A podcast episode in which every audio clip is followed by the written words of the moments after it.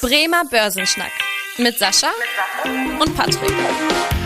Moin und herzlich willkommen zu einer neuen Podcast-Folge. Mein Name ist Patrick Pech, mit dabei ist wie immer der Sascha Otto und wir beide schnacken jede Woche in diesem Podcast über ein spannendes Börsenthema.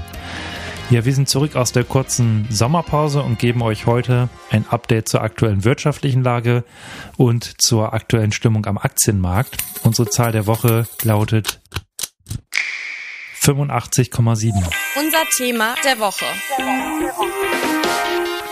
Ja, bevor wir jetzt auf die Wirtschaftszahlen blicken und äh, dabei auch auf die jüngste Entwicklung in China eingehen, haben wir noch eine Ankündigung. Und zwar startet Anfang Oktober das Planspiel Börse. Also ein Börsenspiel, wo ihr, ich glaube, 50.000 Euro fiktives Geld erhaltet. Dann könnt ihr da äh, Aktien von kaufen. Und das Ganze geht bis Ende Januar. Ab nächster Woche, also ab dem 11. September, könnt ihr euch dafür registrieren. Äh, auch äh, als App runterladen oder in, in einer Webanwendung quasi über den Browser. Und da haben wir auch vor, dann mit einem Teilnehmer, mit einer Teilnehmerin nochmal eine Folge zu machen so dass ihr da gespannt drauf sein könnt, wo wir mal erläutern, wie sind wir dabei vorgegangen, was war eigentlich unsere Strategie und auch mal im Einblick, wie der die Teilnehmerin da vorgegangen ist. Genau, dann aber zurück zum Thema Wirtschaft, Aktienmarkt. Starten wir erstmal mal mit der aktuellen Wirtschaftslage. Gerade in den letzten Wochen war ja immer das Thema China sehr im Fokus. Sascha, was hat sich da eigentlich in den letzten Tagen, Wochen getan? Hat sich das ein bisschen beruhigt? Zumindest konnte man ja sehen, dass der Hang Seng, also der chinesische Aktienmarktindex, sich leicht wieder erholt hat. Was war so der Hintergrund? Ja, insgesamt ist die chinesische Regierung momentan relativ handlungsfähig. Also man hat dort tatsächlich jetzt erstmal einige Maßnahmen gemacht. Also zum einen hat man natürlich die Zinsen gesenkt, man hat tatsächlich Konjunkturmaßnahmen beschlossen. Mhm. Man hat zum Beispiel auch gesagt, dass bestimmte Anzahlungen, die beim Hauskauf dann notwendig sind, reduziert werden. Die Regierung hat das so ein bisschen als Vorschlag gemacht, aber wenn in, in China ein Vorschlag gemacht wird, dann hat das eine etwas andere Wirkung, als wenn unsere Regierung einen Vorschlag macht. Der wird in der Regel dann mhm. natürlich auch massiv angenommen von den äh, entscheidenden äh, Stellen dabei. Also das hat erstmal dazu geführt, dass man das sagen kann. Also das hat so ein bisschen die Märkte erstmal beruhigt, weil man einfach ganz klar sagt, okay, wir würden am Ende des Tages jetzt das Ganze dann so angehen, dass das jetzt für die breite Masse der Bevölkerung jetzt erstmal nicht so dramatisch wird. Und dann hat die Regierung auch noch eine Forderung ausgesprochen, dass die Banken die Zinssätze natürlich nochmal senken sollten.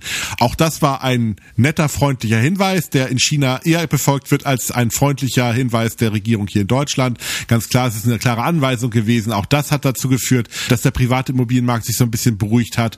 Also man kann einfach nur sagen, also die Regierung zeigt Handlungsfähigkeit. Sicherlich kann man ja über das chinesische System auch darüber streiten, ob man das gut findet oder nicht. Aber eine Sache ist der Staat mit Sicherheit, das ist handlungsfähig und das hat er jetzt erstmal gezeigt und äh, deswegen natürlich so ein bisschen Druck vom Kessel genommen. Auf der anderen Seite sind natürlich auch immer noch ganz gewaltige Summen im Feuer. Also wenn man sich das anschaut, riesiger Schuldenberg bei Evergrande, das hat, der ist, der ist noch nicht kleiner geworden, also mit 340 Milliarden US-Dollar.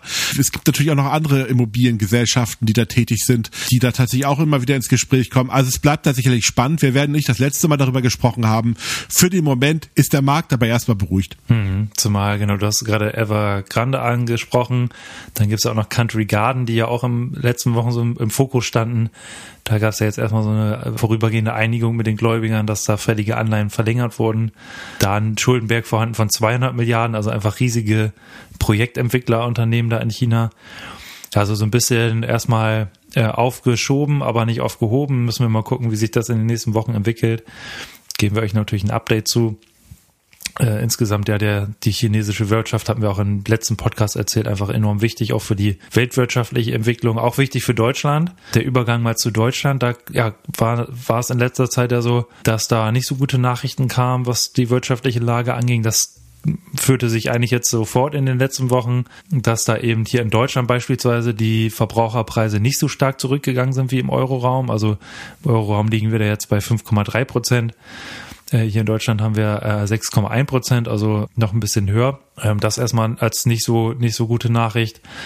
Und dann aber auch, dass die ähm, Arbeitslosenzahlen ähm, zugenommen haben. Also im August sind jetzt 80.000 mehr Arbeitslose hinzugekommen, was jetzt erstmal nicht viel ist im, im Großen und Ganzen. Da sind wir jetzt bei insgesamt rund 2,7 Millionen. Aber wenn man das jetzt mal im Vergleich zum Vorjahr sieht, ist das eben schon doch ein Anstieg. Was man da auch jetzt sagen kann, auch auf Unternehmensseite jetzt nicht so die hervorragende Stimmung. Ich hatte ja gesagt, die Zahl der Woche bei uns lautet 85,7.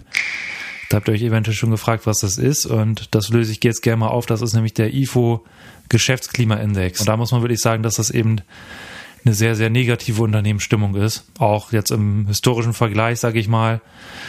Ja, Sascha, wie ordnest du das Ganze ein? Tendiert der eigentlich weiterhin so, dass Deutschland da im Vergleich zu anderen Wirtschaftsräumen da weiter weiter abwärts geht? Hast du zumindest Hoffnung, was den gesamten Euroraum angeht?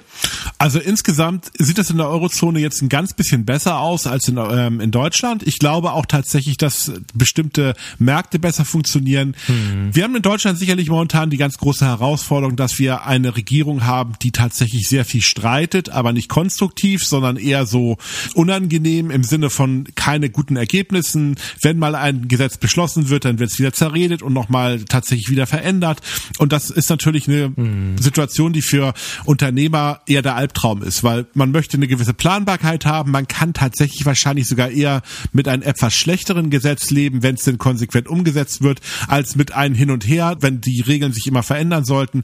Und das haben wir ja gerade jetzt so die letzte Zeit gesehen bei ganz vielen Gesetzen oder Vorhaben. Wenig Planbarkeit und wenig Transparenz bei den ganzen Prozessen dabei. Mhm. So, und das ist sicherlich ein Sonderfaktor. Das zweite ist natürlich auch, wir sind sehr konsequent, was natürlich das Thema Thema jetzt äh, der Umbau der Gesellschaft und der, der, der Wirtschaft für den Klimaneutralität betrifft. Also konsequenter als andere Länder.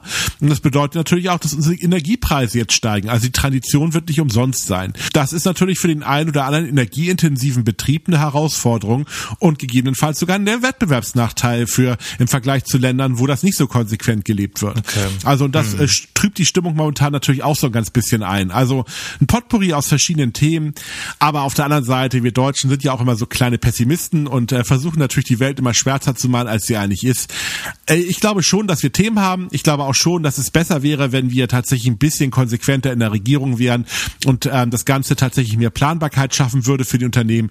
Ich sehe aber nicht den Weltuntergang hier in Deutschland. Ich glaube, wir werden auch in Deutschland weiterhin ganz gute Zeiten haben. Also ich glaube tatsächlich, dass es eher eine temporäre Entwicklung ist und dass wir natürlich von vielen anderen guten Entwicklungen ganz gut äh, partizipieren können und dass sich daraus dann auch wieder Chancen ergeben können. Was ich mich da an der Stelle frage, ja, wir haben ja so ein sehen einerseits da ja gerade im Euroraum sinkende Inflationsraten, aber halt auch eben schon eine ja, leicht schwächere Wirtschaft. Wie gesagt, gerade hier auch in, in Deutschland, in der größten Volkswirtschaft hier im Euroraum, wie jetzt die EZB darauf reagiert, die ja in den letzten Monaten da fleißig die Leitzinsen erhöht hat. Aktuell sind wir bei 4,25 Prozent. Ja, wenn man jetzt mal so die, die Stimme oder die Stimme der Märkte sich anhört, dann, oder von vielen Analysten, dann ist so eine weitere Zinserhöhung erstmal wahrscheinlich. Anders sieht's in den USA aus. Da geht man ja eher von einer Zinspause aus. Jetzt am 20. September ist da die nächste Notenbank-Sitzung weil da nämlich auch ja die ähm, Inflation jetzt äh, deutlich zurückgegangen ist.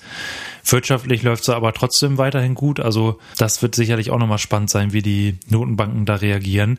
Sascha, siehst du da eventuell auch die Möglichkeit schon, äh, dass die US-Notenbank da auch wieder in Richtung sinkende Zinsen tendiert oder siehst du jetzt erstmal so eine Seitwärtsphase? Ich glaube eher, dass wir eine Seitwärtsphase bekommen, weil auch die Notenbanken wollen das Thema Inflation wirklich endgültig beenden. Hm. Also sie wollen tatsächlich die ganze Diskussion weghaben und wollen da jetzt nicht mehr in die Richtung gehen, dass da gegebenenfalls nochmal wieder die Inflation wieder steigt. Also man will das einmal wirklich den Vorgarten vom Unkrautinflation befreien. Und äh, das wird noch ein bisschen dauern, bevor man dann in die sinkende Zinsphase kommen könnte. Aber ich kann mir vorstellen, dass im nächsten Jahr darüber diskutiert wird, vielleicht im nächsten Jahr sogar schon in Amerika mhm. der erste Zinsschritt kommen könnte. Und ich glaube auch in Europa, also der eine oder andere geht ja jetzt schon davon aus, dass die Zinsen da jetzt nochmal steigen werden. Das weiß ich gar nicht genau. Ich kann mir auch genauso gut vorstellen, dass da gegebenenfalls sogar jetzt auch auch die Zinspause da ansteht. Also ich glaube, selbst wenn die Zinserhöhung jetzt in Europa kommen sollte, dann wäre es tatsächlich die letzte erstmal. Es sei denn, wir kriegen nochmal negative Überraschungen bei den Inflationsdaten. Aber ich ähm, denke mal, dass die Notenbanken jetzt auch diese sehr negativen Zahlen in der Wirtschaft, dass äh, die negativen Stimmungsindikatoren, die negativen Wachstumsdaten, die wir dort haben, auch nutzen können, um sich jetzt eher so ein bisschen ruhiger bei der Zinsentwicklung zu verhalten. Die Frage ist ja auch, oder beziehungsweise ein Thema, was eben, du hast gerade angesprochen, es gibt gibt eventuell, kann ja auch eine negative Überraschung geben, was die Inflationsentwicklung angeht. Eine kleine negative Front tut sich da ja gerade schon auf, wenn man mal den Blick auf den Ölpreis wirft. Ja, dass der zuletzt deutlich angestiegen ist auf über 90 US-Dollar je Fass der Sorte brennt, also ähm, Nordsee-Sorte sozusagen. Das heißt, da ähm, steigende Preise und der Ölpreis oder gerade die Energiegüter, Öl, Gas und so weiter sind ja immer ein wichtiger Treiber der Inflation, auf die die Notenbank dann schaut. Sascha, was waren jetzt die Gründe, dass der Ölpreis zuletzt so so angestiegen ist? Gab es da irgendwelche konkreten Infos oder war das einfach eher so ein Marktgeschehen, wo man keinen richtigen Grund finden kann? Also es läuft ja immer noch ganz gut in Amerika. Die Konjunktur ist ja noch relativ stabil und Amerika ist relativ energie intensiv, also relativ hohe Nachfrage nach Energie. Das ist erstmal ein Zeichen dafür, Nachfrage aus Amerika. Weiterhin hat die OPEC die Gunst der Stunde genützt, um zu sagen, oh super, mhm. dann kürzen wir doch noch mal ein bisschen, dann können wir noch ein bisschen mehr Geld verdienen. Auch das ist ein Thema, was dazu geführt hat. Dann haben wir natürlich noch die Situation, dass in Amerika ein bisschen weniger gebohrt wird, also weniger Bohrlöcher, also weniger als 20 Prozent zurückgegangen. Das ist, äh, ist natürlich heißt weniger Angebot. Und dann haben wir natürlich auch gerade in Afrika momentan sehr viele Unruheherde, wo natürlich dann tatsächlich eine ganze Menge äh, Öl auch gefördert wird und das führt natürlich auch zu Unruhe an den Ölmärkten, also dass man einfach sagen kann, der Ölpreis stieg dann erstmal ein bisschen an, hm. ist aber immer noch relativ normales Niveau dabei. Klar wird der Ölpreis auch ein Stück weit dann die Inflationsrate vielleicht wieder anheizen, aber auch da wieder, wir befinden uns immer noch in einem ganz klaren Korridor, wo die Energiepreise jetzt noch nicht das größere Problem sein sollten. Genau, und auch gerade im Vergleich zur Vorjahresbasis, wie die Inflation ja immer gemessen wird, ist das äh, mit den 90 US-Dollar jetzt ja noch nicht das große Problem. Ja, also da, da ist die Frage, wie es da weitergeht, ob die OPEC da nochmal irgendwie die Förderung wieder anheizt, weil genau wie du gesagt hast, aktuell äh, herrscht da ja eher so ein Angebotsdefizit am Ölmarkt vor, was eben die Preise anspringen lässt. Aber der Markt ist ja ohnehin immer sehr volatil, von daher ja, kann man da jetzt, glaube ich, auch nicht eine große Prognose oder so ausgeben. Jetzt habt ihr euch vielleicht gefragt, wir sprechen hier ganz viel über Wirtschaft, über Geldpolitik und so weiter. Was hat das eigentlich mit Börse zu tun? Gerade das Thema ist halt eben aktuell ja das bestimmte Thema, eben die wirtschaftliche Entwicklung und auch die geldpolitische Entwicklung für den Aktienmarkt. Aber jetzt werfen wir natürlich auch einmal den Blick auf den Aktienmarkt, wie es da zuletzt äh, lief. Das Börsenwetter. Jetzt erstmal haben wir ja in den letzten Wochen ganz viel berichtet zu den Quartalszahlen. Ein, zwei Unternehmen haben wir auch heute wieder mitgebracht, aber kann man eigentlich so ein Fazit ziehen? Oder wie würde das bei dir aussehen, Sascha? Wie haben sich insgesamt die Geschäftszahlen der Unternehmen in den letzten drei Monaten äh, beziehungsweise im zweiten Quartal äh, so entwickelt? Ja, also wie erwartet, nicht so toll. Um ein Beispiel zu nennen, ich glaube, das kann man ganz gut auf den europäischen Aktienmarkt dann münzen. Im Eurostax 600, also die 600 größten europäischen Unternehmen, die hatten einen Umsatzrückgang von 9% gegenüber dem Vorjahresquartal und einen Gewinnrückgang von 8%. Hm. Die Aktienmärkte haben trotzdem eher positiv darauf reagiert, weil man hatte noch mehr befürchtet. Das war so ein bisschen der Punkt dabei. So dass man einfach nur sagen kann, also insgesamt ist das zweite Quartal gar nicht so schlecht gelaufen, weil man einfach viel Negatives erwartet hat. Es ist auch was Negatives gekommen, aber es ist nicht, nicht noch negativer gekommen. Deswegen war das eigentlich eine ganz gute Entwicklung für die Aktienmärkte. Was ist besonders schlecht gelaufen? Immobilien. Klar, steigende Zinsen machen das natürlich teurer, Immobilien zu kaufen. Das macht den Immobilienunternehmen das Leben schwer. Energie, ganz klar äh, und natürlich auch Rohstoffe, gerade eben natürlich auch, weil die Wirtschaft insgesamt nicht so gut läuft, weniger Nachfrage nach Energie. Mhm. Aber zum Zweiten ist es natürlich auch so, dass die ganzen Energie- und Rohstoffunternehmen natürlich auch gerade mit der Transition der Wirtschaft zu kämpfen haben zur grünen Wirtschaft. Das kostet bei ganz vielen Unternehmen auch eine ganze Menge Geld und führt auch dazu, dass die Aktien teilweise weniger stark gekauft werden. Also auch das führt dazu, man braucht diese Firmen natürlich weiterhin, aber es sind natürlich auch die Firmen, die mit Abstand die schlechtesten CO2-Bilanzen teilweise haben. Also deswegen kann man einfach nur sagen, wird das natürlich dann auch nochmal ein Thema in, den nächsten, in der nächsten Zeit. Was richtig gut gelaufen ist, ist Technologie. Also ChatGBT lässt grüßen. Alles, was mit AI zu tun hatte, alles, was mit irgendwelchen Chips zu tun hatte, wurde gekauft, hm. bis der Arzt kommt. Äh, keine Frage, das hatten wir auch mehrfach dann dargestellt. Die Finanzen wiederum, also die Banken sind sehr gut gelaufen. Wenn wir tatsächlich höhere Zinsen haben, dann wird auch mehr von der Bankenseite verdient. Und die klassischen Versorger haben auch ganz gut verdient, aber die haben ja in Vergangenheit, in der Vergangenheit tatsächlich eher underperformed. Da holt sich das jetzt so ein bisschen auf, was wir dort haben. Also ein durchwachsenes Bild, wie immer an der Situation äh, bei, aber absolut kein schlechtes Q2 war jetzt nicht absolut schlecht, kann man nicht sagen, obwohl die Zahlen natürlich rückgängig, rückläufig waren, aber viele Aktien wurden trotzdem gekauft. Okay, ja, das kann man ja auch sehen, dass der Aktienmarkt da jetzt nicht ganz so erschrocken reagiert hat. Äh, auch wenn man den DAX anguckt, klar sind wir leicht hinter dem Jahreshoch noch von vor äh, anderthalb Monaten, äh, aber weiterhin ja ganz gut unterwegs. Genau, dann haben wir euch für heute wieder zwei interessante Unternehmensberichte mitgebracht. Salesforce und die UBS. Sascha, welchen Bericht möchtest du gerne vorstellen? Ja, machen wir mal UBS. Ich glaube, das ist eine sehr spannende Geschichte. UBS? Ja. Ähm, ganz einfach, die Übernahme der Credit Suisse, das war ja so eine Nacht- und Nebelaktion mhm. während dieser ganzen Bankenkrise um die Silicon Valley Bank. Das ist gefühlt schon ewig her, aber ist ja tatsächlich auch erst ein paar äh, Wochen eigentlich her, wenn man es genau betrachtet. Aber die UBS hat ja tatsächlich dann die Credit Suisse für einen wirklich für ein Apple und ein Ei gekauft, ganz klar. Und das hat natürlich dazu geführt, dass die Bank jetzt auf einmal eine ganze Menge Goodwill tatsächlich verzeichnet, also äh, durch den Kaufpreis also einen Gewinn generieren konnte. Klar muss das auch integriert werden, klar muss das, äh, ist das natürlich auch nochmal eine ganz große Herausforderung, was die Bank die nächsten Wochen und Monate massiv natürlich dann auch äh, beschäftigen wird.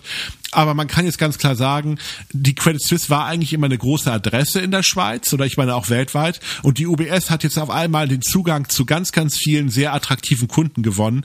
Und deswegen kann man einfach nur sagen, aus einer sehr schwierigen Situation hat die UBS wirklich gutes Kapital schlagen können und dementsprechend gut sehen die Bilanzen momentan auch. Und ich meine auch der Ausblick kann man ganz klar so sagen. Hm, okay, dann gebe ich noch einen kleinen Überblick zu Salesforce. Er ist ja quasi der US-Wettbewerber zum deutschen Titel SAP, also zum größten deutschen Unternehmen quasi. Und da wurden jetzt auch die Zahlen vorgelegt. Salesforce hat auch eben, ähnlich wie die UBS, so einen etwas zeitversetzten Quartalrückblick sozusagen oder ein Geschäftsjahr, sodass diese beiden Zahlen jetzt so ein bisschen nachgelagert kommen. Äh, aber auf jeden Fall konnte der Umsatz äh, gesteigert werden um 11 Prozent, was erstmal ganz gut war, auf äh, 8,6 Milliarden US-Dollar. Sieht man wirklich, ist auch mittlerweile ein Riesenunternehmen. Ist ja ein Anbieter von CRM-Systemen quasi. Und auch der Nettogewinn äh, stieg dann auch äh, knapp, äh, sodass das erstmal ganz erfreulich ankam. Auch weil die Profitabilität gesteigert werden konnte. Und das Ganze ließ jetzt den Aktienkurs um 3 Prozent ansteigen. Also wurden die Zahlen hier ganz gut aufgenommen. Und ja, da sehen wir jetzt hier, haben wir mal zwei Beispiele gefunden jetzt hier, die eben anders äh, unterwegs waren jetzt als hier den Durchschnitt, den du vorgestellt hast mit den acht bis neun Prozent ähm, Umsatz- und Gewinnrückgang. Genau, das soweit ähm, zum Aktienmarkt. Das heißt, da im Moment ja eher wenig Bewegung, ähm, Seitwärtsbewegung kann man im Endeffekt sagen.